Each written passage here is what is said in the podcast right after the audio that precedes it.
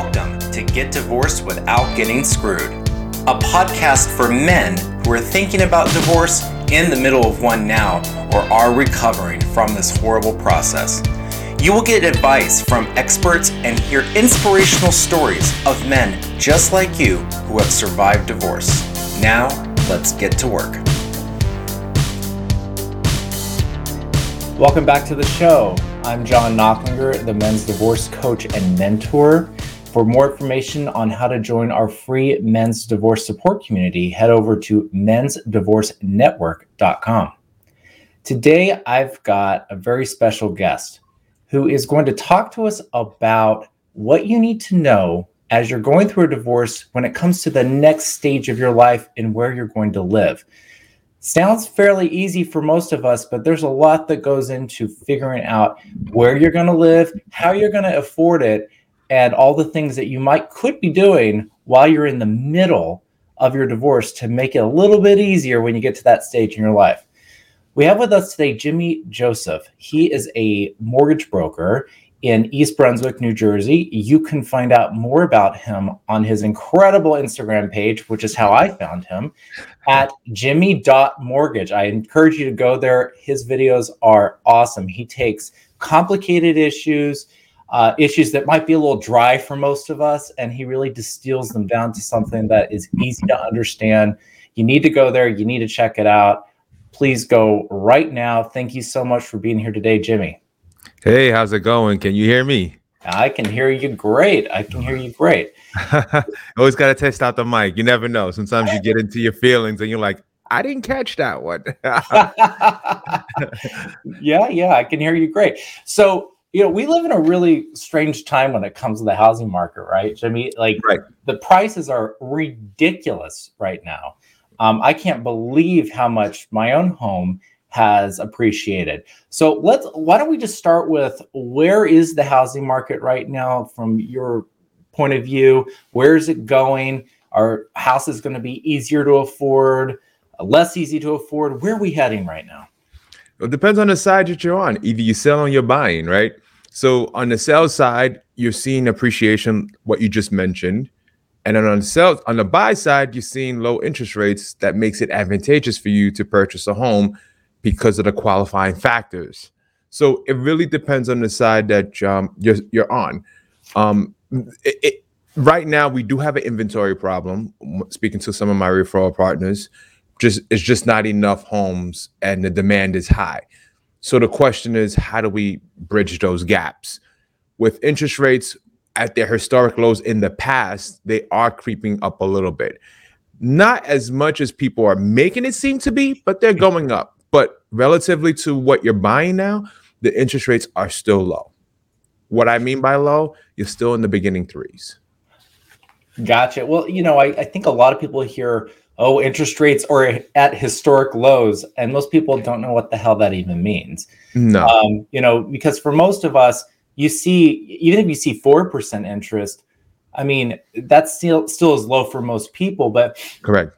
Can you talk a little bit about, you know, what the difference between, you know, like 3%, 4%, 2%, like what that really means in terms of buying power, because I think that's really what we're talking about when we look at interest rates. And that's a great question, right? Because the interest rates are a factor of what you can afford. So high, so give let's give an example. If you're buying something for four hundred thousand dollars and the interest rate is two and a half percent, meanwhile you're buying something for three hundred and fifty thousand, the interest rate is four and a half percent clearly just because the home is cheaper does not mean your payments will be cheaper and that's a factor because of the interest rates so you just have to watch how you position yourself. So i don't talk about interest rates so much because there's so many moving parts of that person's profile. So it's a question about where their risk tolerance is excuse me where their risk tolerance is and also how long do they plan to be on the house? You, you just can't throw out a rate and say this is for you. It has to make sense because some people are just looking for short term, some are looking for longer, and some I just don't know what I want yet, but I want something that makes sense. So, in my consultation with most of my clients, I try to dig down to understand what they want. You can always have an interest rate that you choose to desire because I'll provide that to you. But in some cases, that will come with a cost.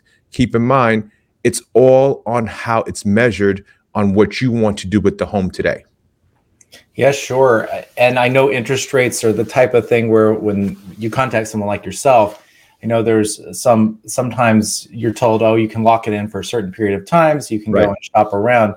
Um, I just think most people, you know, don't really fully appreciate interest rates um, in terms of what it really means for them. I know I don't know if most people are like myself, but for me, it's like, what's the bottom line? What's my monthly payment going to be?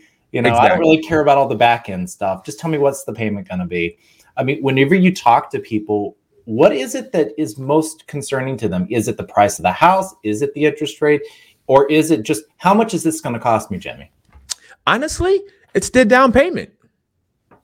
It, it's it's at the question is I want to buy this, but I only have that.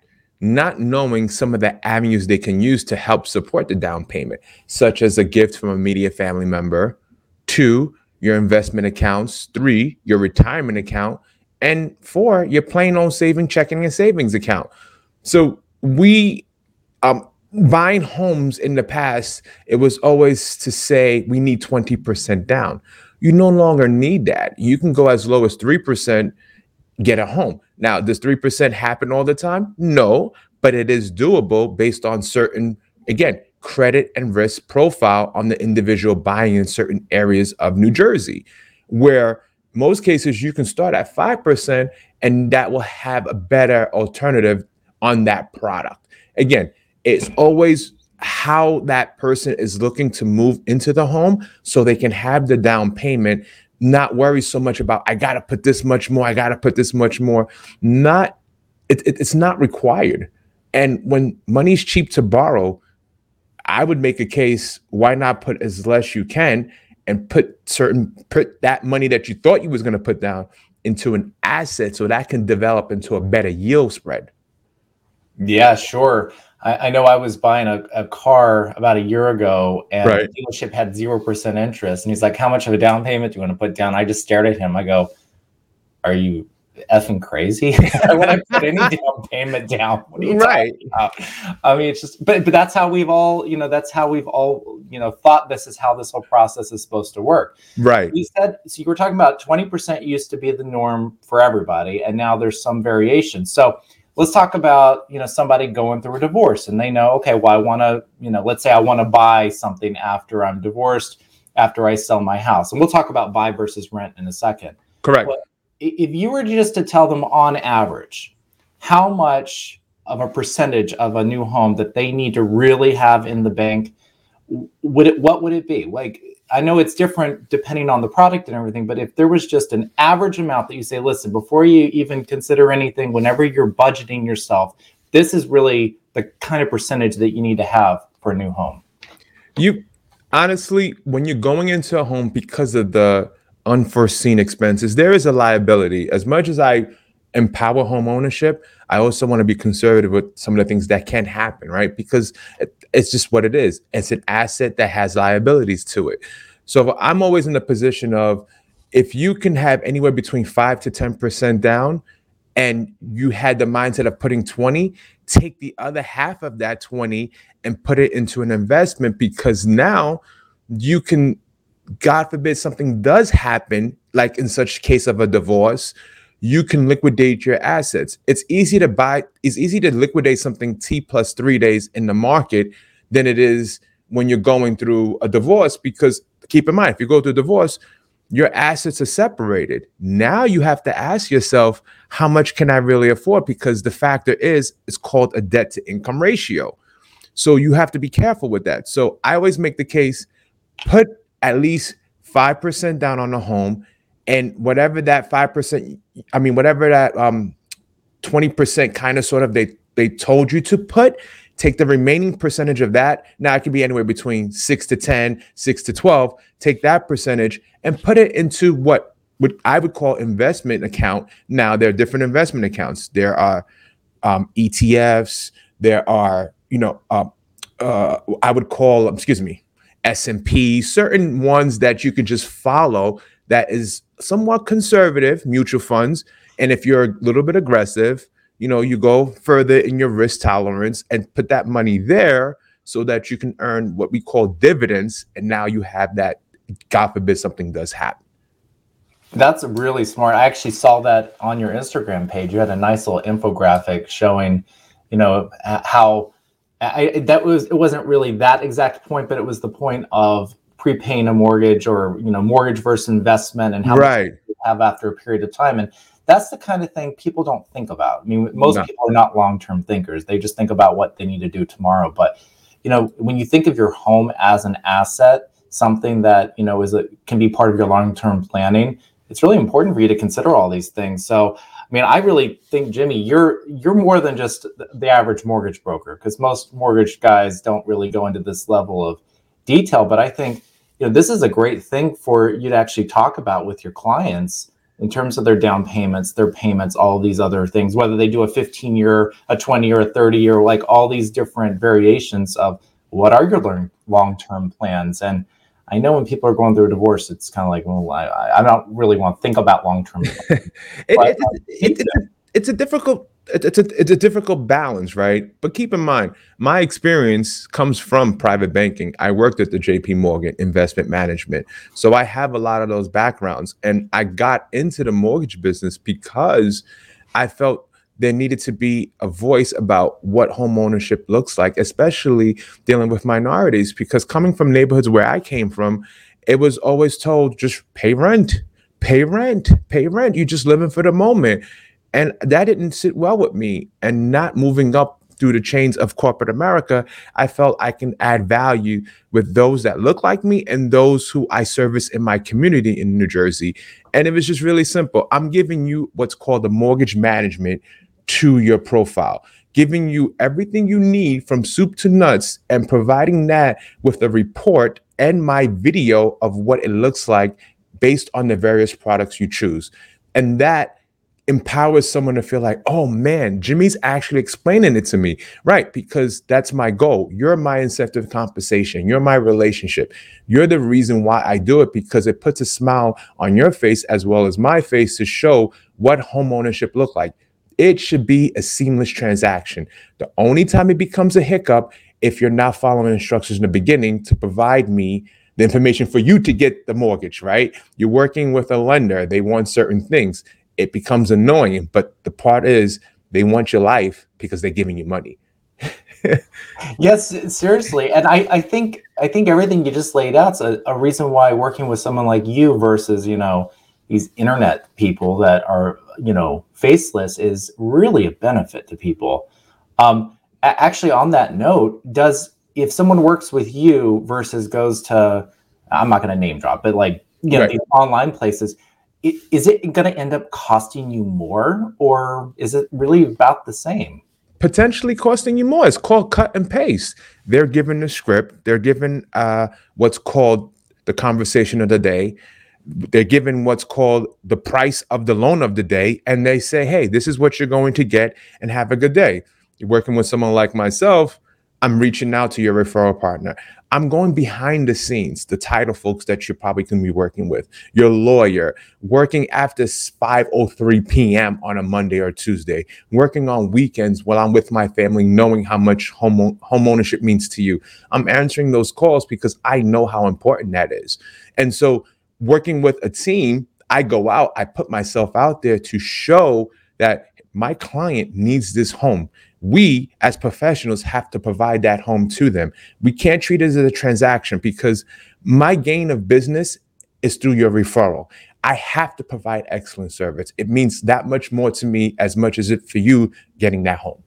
So would you would you using banking, would you right. characterize it as the difference between like one of these big huge banks like Chase, Citibank versus like a small community bank that would work with you more. I think I think of it as a business owner myself. When you go to get in a line of credit or whatnot, the right. big banks, it's like you either qualify or you don't. Here's the situation. Correct. If you go to a community bank, you know maybe they'll work with you. They'll they'll kind of look behind the curtain to see if there's more information. Maybe they can look at to figure out is that would that be a good analogy for working with you versus you know one of these nameless people that get these scripts every day. Well, the difference is I'm a strategist. They're your day to day transaction coordinator. That's the difference. I'm going to show you the map to what home ownership looks like after and before you sell your home. That's what you want. Because that's the thing. It's always been some have the thing called fear. you see something you're like 360 months, 30 years, am I going to make it happen?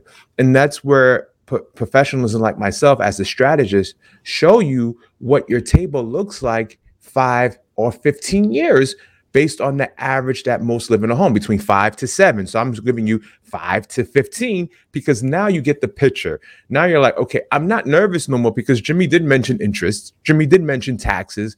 Jimmy did mention homeowners insurance. Jimmy gave me this whole portfolio.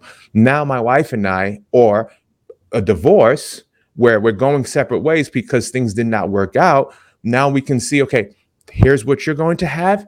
Here's what you're going to have assuming it all works out, I would like I would like that to have that happen, but it is what it is when certain things don't work out that way. But at least you have an idea of what you're working with because when you're going through a divorce, the most important thing you need to have is leverage. Regardless of who's doing what to to one another.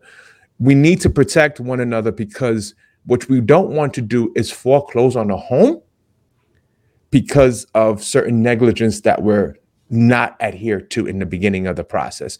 And that's what I'm here to do. If it happens, it happens. Though I don't want to make it seem like you can't do this, you can't do that. These things do happen. That is called life. But what I want to do is have that leverage on both parties so we're not missing anything when we go our separate direction. Yeah, sure. I, I think that um, something you said earlier, I I forgot to mention, I forgot to respond to about um, your wanting you need like another account for the liabilities of owning a exactly, house. Exactly, correct. I mean, that's I'll just tell you from personal experience. Within two months, hot water heater went, air conditioner went, dishwasher went, furnace went, and um, we needed a new a fuse box. I mean, it was like all within two months. And you know, fortunately, I could do it, but most people cannot withstand that much liability within a short period of time. And it's really something I think you really hit on it. When you own a house, you really need to have, you know, a fund set aside for those liabilities that will happen because you own a house. Correct. When, you know, if you're in, live in an apartment, you call up, you know, you call maintenance or your landlord and say, you know, my hot water heater's not working, and they're responsible for it. I just I think that's something that is not explained to people nearly enough. Yep, it, it, it, you're right. It, it's it's important because it does happen, and when you're working with clients, the most important thing is trust.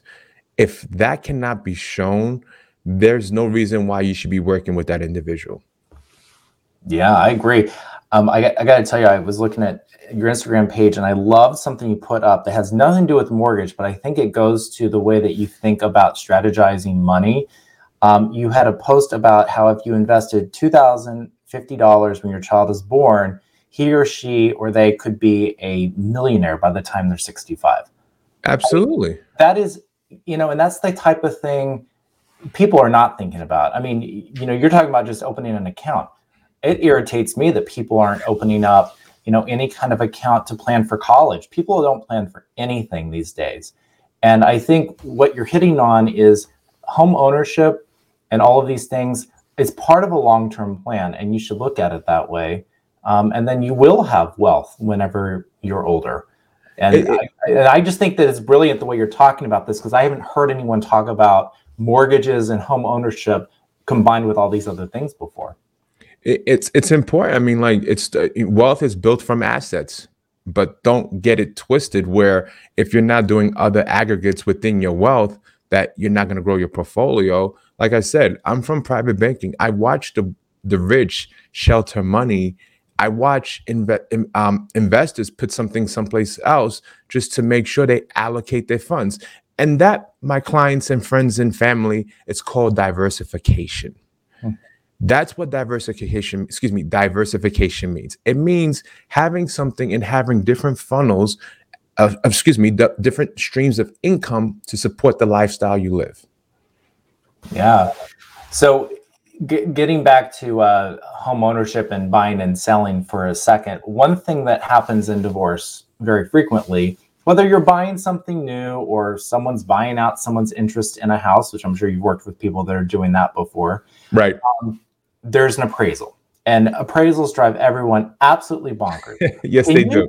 Can you just talk to me a little bit about about appraisals, whether or not they drive you crazy, and how it, does the average person have any way of knowing that this appraisal that was just they just got is any way, shape, or form close to reality or something that somebody else has told an appraiser to sort of tilt one way or the other?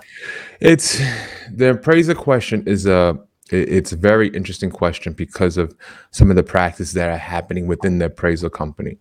Um, that said, an appraisal when one is done given from the bank, that's to show the value of your home. However, when you're working with a real a professional realtor, he or she or the team is supposed to give you what's called comps to support the purchase you're going to make. Unfortunately, sometimes things have not settled in time, so the appraised value of the purchase amount does not reflect the same. So therefore, when you're buying that home, that seller wants that price. They're not too concerned with the appraisal. So if the appraisal amount does not meet the threshold, you as a, a buyer have to meet that gap. Now that gap can be 10%, 5%, 3%. Regardless of the gap, you have to make up the difference because the lender is only going to give you the as excuse me, the loan based off the appraised amount. So, for reasons when you're working with a realtor, you need to know what the comps are supporting the neighborhood you're buying so that if you if the home does not appraised at that value, you can cover that small percentage to make the purchase on the home. Has that been happening a lot lately with these skyrocketing uh, house yeah. prices that we've seen? It, yeah, it, it has because just for the fact that um, some homes did not settle in time and people were buying at the same time where that contract price did not reflect the appraised amount. And you had especially the tri-state area folks from new york city coming into new jersey overpaying because they didn't care no more about the appraisal. They felt what the realtor told them what the comps would support it. They felt comfortable taking that risk to buy the home because they said you know what this is what I'm getting. This is what the data is showing. I'm comfortable paying over asked on the appraisal price. And in some cases on the purchase price as well, because of the pandemic, it, it put a lot of people into what I would call heightened security. So uh, in that time, people felt like having an asset was more important than anything else. So what about the lack of inventory? I, I what I've like am having a hard time understanding, Jimmy. Maybe you have a great answer. Is If all these prices are shooting up, why aren't people selling their houses and cashing in? It, it, the, the biggest question is where are you gonna go? right? If you sell your house here, where are you gonna go? And that's some that that's some of the things that um sellers have. It's like I can make all this money, but where do I go? Um, am I comfortable leaving the state? Am I comfortable moving 100 or 200 miles further from where I used to live? And those questions are hard to answer because they're the only ones that can answer that question. And it's just we have to see what happens as things develop to see where things takes us as far as who's going to, um, you know, snap on certain things or if the market is going to open up. it, it is a tough question. Um, professionals like myself, I'm working with 10 clients, I'm doing 10 pre approvals. If I get one, that's amazing. Sometimes I'm giving out 10 pre approvals and nobody gets the home. I'm working harder because of the inventory problem, which I don't mind, but talking to 10 clients about the potential of home ownership and he or she or someone buys the home over ask and they just nixed 10 potential clients. And when I do research, not excuse me, when I work with my clients, I'm doing everything to get all the information up front so I can make sure that they're they're pra- they're in reason to make that purchase. But because of the market and the, the the lack of inventory, sometimes all that work I put into it, nothing comes out of it just because someone came in with an all cash offer or went in 25% over ask on the home. I've seen that happen It's crazy. Yeah, I've, I've been hearing stories like that too. You know, it's kind of like it's kind of like the stock market. You know, you see you have you own stock and it's at the sky high price, and you're like, oh, oh, should I sell it? Should I sell it? Because if you sell it and the market's already high and you want to buy something else, you're going to buy it high too. Absolutely. So, you know, so I, I can kind of see why people are looking at that way. But let's talk a little bit about, um, you know, getting second mortgages or home equity lines right now on these properties, because I'm assuming that's been pretty popular. I know in my neighborhood, there's been a lot of construction going on, a lot of houses. So I, strangely, it's all happened back uh, since the prices have been going up. Right, right. A really increase in that kind of activity. And what are the pros and cons of you doing that, particularly when the prices are so high? Yeah, it it's it's one of those things that taking a line of credit it does protect you. Because keep in mind, line of credit is what's called a credit card. It's a secure. It's it's what's called a security on your home. Another another security on your home. So it's good to have because if you're looking to do any type of renovations, um, that help propels you to get there quickly, assuming that you can make those monthly payment. It's been one of those things that um, folks have tapped into it, but line of credits have been stepping back a little bit just because they don't want what took place during the housing crisis. So when you're going in, when you're going into a line of credit, your risk profile has to be somewhat above average just because they don't want individuals going into defaults with their mortgages anymore. Being second lien does not satisfy um, the return on that asset. So they're, they're walking that fine line right now when it comes to line of credit. But um, it is happening. Line of credits do help because of the fact that if you need to do your bathroom, you need to do your kitchen renovations, your basement, add a pool, different things that accommodate your lifestyle, it, it does make sense. However, um, if you're not borrowing as much and paying it down as quickly as you can, it makes even more sense because now you're now dealing with that side of the interest and you're only working and you're only worried about the big asset, which is your primary home. Does that does that whole rationale stay true to instead of the line of credit, the actual loan, the home equity loan, or the second mortgage? It, it, it depends, right? It does hold on. I mean, because remember, they're holding the position on that home. So what God forbid anything happens, they're going to hold it. The problem is sometimes a line of credit will give you fifty thousand dollars, and two months later, because of what's going on with the market or what's going on with your profile, they'll decrease it to thirty. And so that's why sometimes that avenue um, you have to be very conservative with it because they can reduce your balance anytime they feel like. It's almost like calling them your, your note. If you're not using what's given to you they can reduce that balance. So that's why i, I tell um, individuals when they go into a line of credit these are the things that you need to be aware these are the things you need to be concerned with because they have the power to do that. And what about interest rates on these um, home equity loans and second mortgages are they significantly higher than the primary mortgage loans? And depend some most of them are adjustable and some of them are interest free depending on the lender. Um, you follow what's called prime plus the bank rate and that sometimes could be fixed or variable.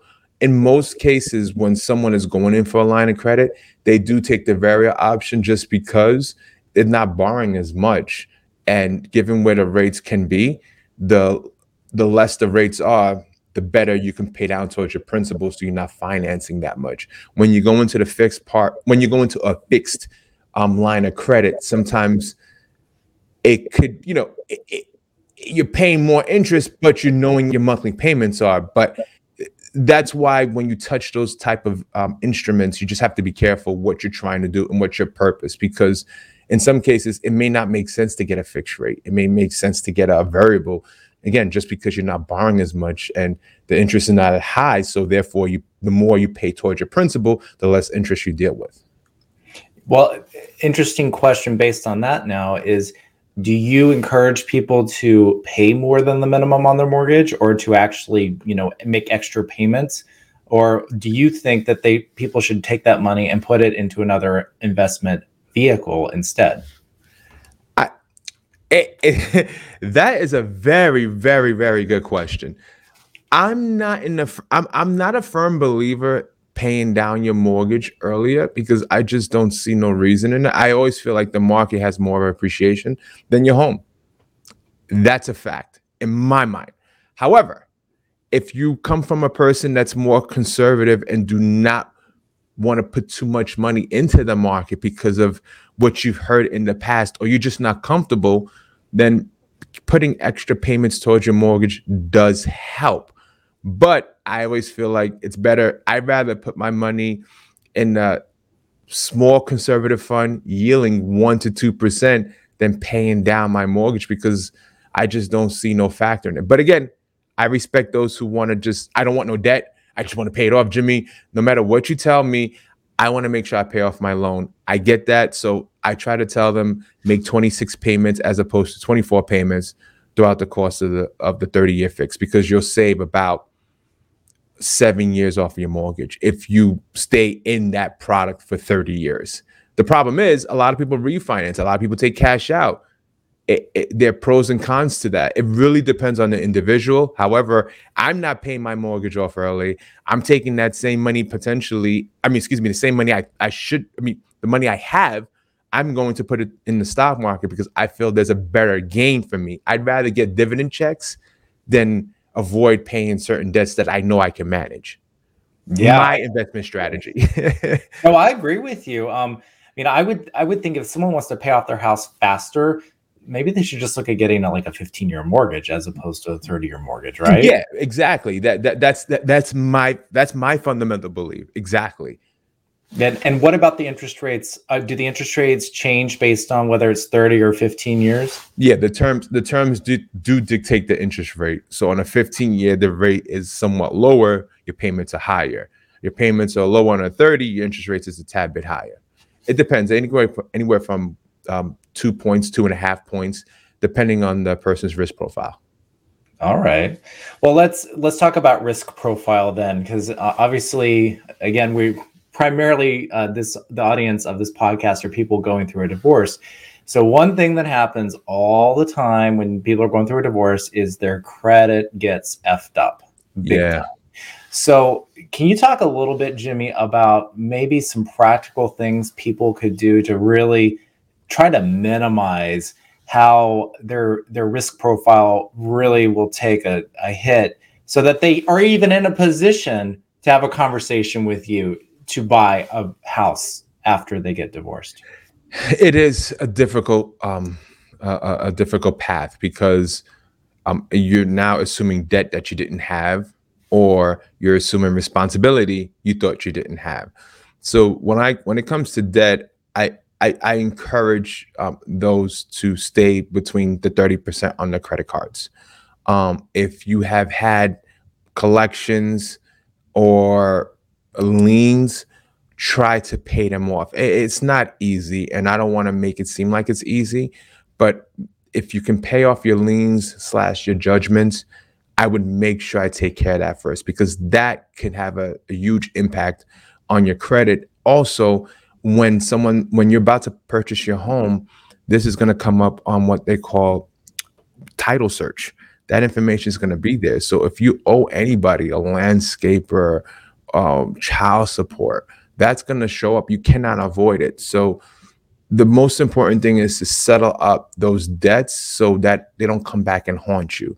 Now, when it relates to credit card, try to stay under 30%. And, and like I said, it's not easy. And I don't I don't make it look like it is easy. It, it, it's a challenge because you're coming off a divorce. You're used to a certain income style, and you don't have that anymore. So, I encourage most to stay under 30%. If you cannot, it's the loan is still doable, but it's I'd rather tell you the right way first. So if you're at if you're not at 30, but maybe at 40%, you potentially could still get the home. But keep in mind the interest rates may be higher because of the credit score. So I, I, try to tell my clients most of the time, fix your judgments, try to catch up with all the liens that have your name out there because I won't see it. I won't see it until they do a title search on you and that information is there. And now we have a bigger problem because you think you have a home. You don't because you didn't settle those debts. On the credit report, try to minimize that information as it relates to what you're borrowing. So in other words, if your bar if your credit limit is a thousand dollars, try not to be at 500 try to be at $350 $300 try to stay under that 30% threshold because your scores will reflect a better credit score, excuse me, a better credit score. So now the coupon that you're purchasing from the lender will, will, be advantageous for you. So now you can afford more too, because keep, your credit score also determines your debt to income ratio. The higher the rate, the more you can't borrow. So we want you to have a good credit score so you can maximize your buying power. You know, it's interesting that you said debt to income ratio because and and credit scores because I I just went through refinance myself, and I thought it, I just was very entertained by um, having an incredibly high credit score, but because of the you know voodoo calculations that go on to these credit scores, you could have an incredible credit score, but still have a horrible debt to income ratio. That's correct. So, so between the two, is one more determinative than the other in terms of whether someone qualifies for a mortgage, or are they of equal importance? They're equal importance because your debt to income ratio, if a rate is given, if the rate is high, that just means what potentially your new mortgage payment is going to look like in addition to your current liabilities that is a collage of what's called your monthly payment.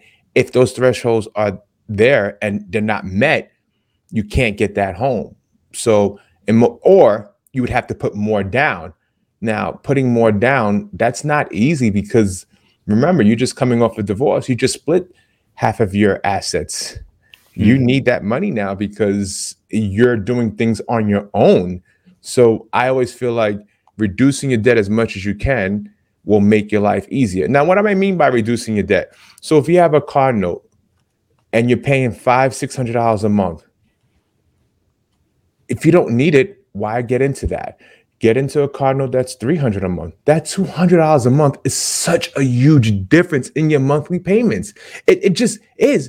You have that $200 just gave you $30,000 of buying power. If you went from three to two, just like that, 200 bucks. So when you're going through a divorce, you have to adjust your lifestyle. That German or special American car that you had, you have to get rid of it. You have to go down and you have to get something that's more practical because the most important thing right now is your home until you feel comfortable with the new um, with your mortgage payment. And keep in mind too, sometimes you have kids, you have college tuition, you put your name on your your kid's college, you're paying that note. That's part of your debt to income ratio. That's what someone that's what some people don't know. When you take out a loan with your kid, that debt is yours too. I see that. That monthly payment is part of your mortgage payment. So that's why your debt to income ratio is such a huge factor as it relates to your credit because all those roll into one to make your monthly payment. Yeah, what's interesting about that though, Jimmy, is um, and I just saw this recently, is it's amazing to me that sometimes when you pay off a debt, your credit score declines. It yeah. is amazing to me. Right. You would think it would be the opposite, that you mm-hmm. know, you're deemed more credit worthy because you can pay off loans. That's why it's just I think most people just smack their heads against the wall when it comes to credit scores because it's just it's um, it's amazing. Do you do you have a lot of frustrated clients that you deal with? all the time. They're like, I, I saw this. I typed in, what if I pay off my credit card? And you know that what if on the Google gives you a lot of opinions. you know, so they come. I, I try to just give them education. You know, try to keep five to ten percent of that um, balance so it looks good. These algorithms, they're they're funny. I don't know how it always works, but for the sake of you getting a mortgage, try to stay between 10 to 15% on your credit usage and whatever you got going on with your monthly payments when it comes to cars and student loans try to reduce that because those are big payments yeah sure and eh, when it comes to credit scores i know there's you know there's a bunch of different credit scores out there all calculated right. different and then each of these companies has different calculations based on various things is there a standard in the mortgage industry of which one is being used, or do you not find out until you've already gone after a particular product? It, it, it's when they so they use all three: Experian, Equifax, TransUnion. They collage the two. They take the middle score to apply. When you're applying with both, co-applicant and applicant. Let's say, for instance, you move from divorce, you're moving with your new girlfriend or boyfriend. they take the two, combine the middle score, get the mean, and they use that to price the coupon. Okay. So so choose wisely. I like that. Choose. I like that one. Choose wisely is correct. You're Absolutely. ready to get married. Can I see your credit report first, please? I mean, it, it, it's like that sometimes, you know. I mean, but the, also too, we live in an economy where it's safer to have two incomes than one. It's it's it's just what's going on right now. Um, so asking yeah. that question does not hurt. No, it, it, it doesn't. and um, I've and also what's interesting too when you're married, there's a lot of debt that could be in one name or the other. Cars, credit cards are two things that come to mind. Obviously, student loans are always there. Right. Um, and so that's always interesting too. That sometimes I, I've heard stories from my own clients of, you know, funny things that go on with mortgages. We're just doing one applicant, now all of a sudden you qualify for a, a, much bigger mortgage at a better rate just because all the debt was in the other person's name. So that's correct. You know, and so I think it's all the more reason why you know going to talk to somebody like yourself jimmy before you even you know start making these applications is so important because you might be able to advise someone like listen we shouldn't start pulling credit reports and doing all these things until you guys do x y and z do you have enough people that come to you before they start actually asking people to pull their credit. Um, yeah. I know that that has an impact on things, right? Absolutely. Well, you, you're allowed to look around, but you have to be practical too, right? You have to ask yourself, I'm just coming off of, the, of a divorce. There are certain things that had to be settled. Now I'm assuming new debt. What that what does that look like? Because in some cases with divorce, you may own a property the value of that property is part of your settlement to give to your partner so now you have a new mortgage depending on how things are situated between your um your living wages right so it's always important when they speak to me i i, I go through the profile again you're to have this you're to have that you need to give this because this is part of your settlement you need to understand this number because you no longer have the other side helping you with that. So in my consultations with them, I make them feel comfortable with the new reality. Like you don't have what you had before. You are living a new lifestyle and you have to adjust. And it's my responsibility to show you what that number looks like. So then you move forward knowing that wherever life takes you, if you're moving with somebody else or so so on and so forth, you can still enjoy what you had and then make the best of it, period. Yeah, sure. Um, that's it's so important. Um, so I, there, there's a couple other things I want to make sure we we talk about um, right. before our time is over. One of them is this whole. I mean, it, let's say you're getting divorced and you're selling a house and you want to buy a new house. So that's always a fun juggling act. Just give us give the listeners a little some pointers on this. I mean, should you be trying to get a new house while you're selling your old house? Should you try to get the old house sold first and, you know, I don't know, be, you know, live in some kind of temporary housing for a few months? Like what what should people really be doing? Because this is the biggest confusion I hear from people all the time on how to navigate this. I look at it this way. I'm I'm very conservative with all my approaches. I'm not carrying two mortgages. I don't care what someone tells me or what potentially the future looks like. I'm not Nostradamus. I don't know if my house is going to sell. Just because it's on pen and paper does not mean it's going to sell. Sell means when my house is sold and I get those cash and I can do whatever I want with it. So when you're going through a divorce, I encourage you just wait for the house to sell. Once it sells, then you feel comfortable knowing you're going into a new purchase. Again, you may not feel comfortable paying rent for two, three months, but again, so what? I mean, you carrying one mortgage and you're carrying the pending mortgage, assuming it sells, that number by itself is just fear in my mind. And I don't want to put any of my clients in that situation. Again, they may feel comfortable saying, I don't want to pay rent. I don't want to go into that. But the fact is, rent is short term. What if that home does not sell while you're going through divorce and you're buying another one? You're just adding more stress to something that could could have been avoidable if you would have just said, you know what, I don't mind paying rent. for a short term period. And again, keep in mind, we have Airbnb now. There is no excuse why you're not paying rent before you wait for that home to settle that you're pen the pending sale and move into another one. That's my attitude on it. Again, if someone feels they want to carry the two mortgages, I'm still going to show them what to do, but that's not something I practice. And I'm assuming the days of contingencies on a new purchase are really by the wayside given the shortage of inventory and the number of people that are willing to pay cash, especially in the tri state area. Yeah, especially in the tri state area. Yeah, I mean, although uh, it seems like all over the country prices have gotten a little crazy. But you were just talking about renting. And this is this is a last big topic I want to talk to you about is purchasing versus renting talk to us, Jimmy. What should you be thinking about whenever you're going in to find a new place to live and you have the option of finding an apartment, which are not cheap these days, or trying to buy a new house, which we've just been talking about, right. can be lots of fun as well. It, there, the option of renting is, you know, it's good. However, especially if you're a VA, you're a veteran, you you you know, you fought for this country. You did everything you can to protect our lives. I'm thankful for that, as well as a lot of people I know. You can go into a mortgage with 0% down and look at what your rent payment will look like versus what your um, new mortgage will look like. And the difference could be two, three hundred dollars. But guess what? You now have what's called your write-off, those taxes and interest. So now what you thought was paying too much in mortgage is coming back to you at the end of the year.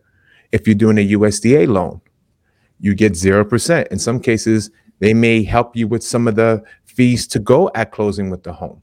And if you're doing an FHA, three and a half, conventional three to five percent, the down payment is a challenge. However, given where you can get some of that money to help support it, you may see the difference between your rent versus own. Now, the rental, it, like I said, it's not a bad thing. I'm not owning a home is not for everybody, and I would never force it down someone's throat.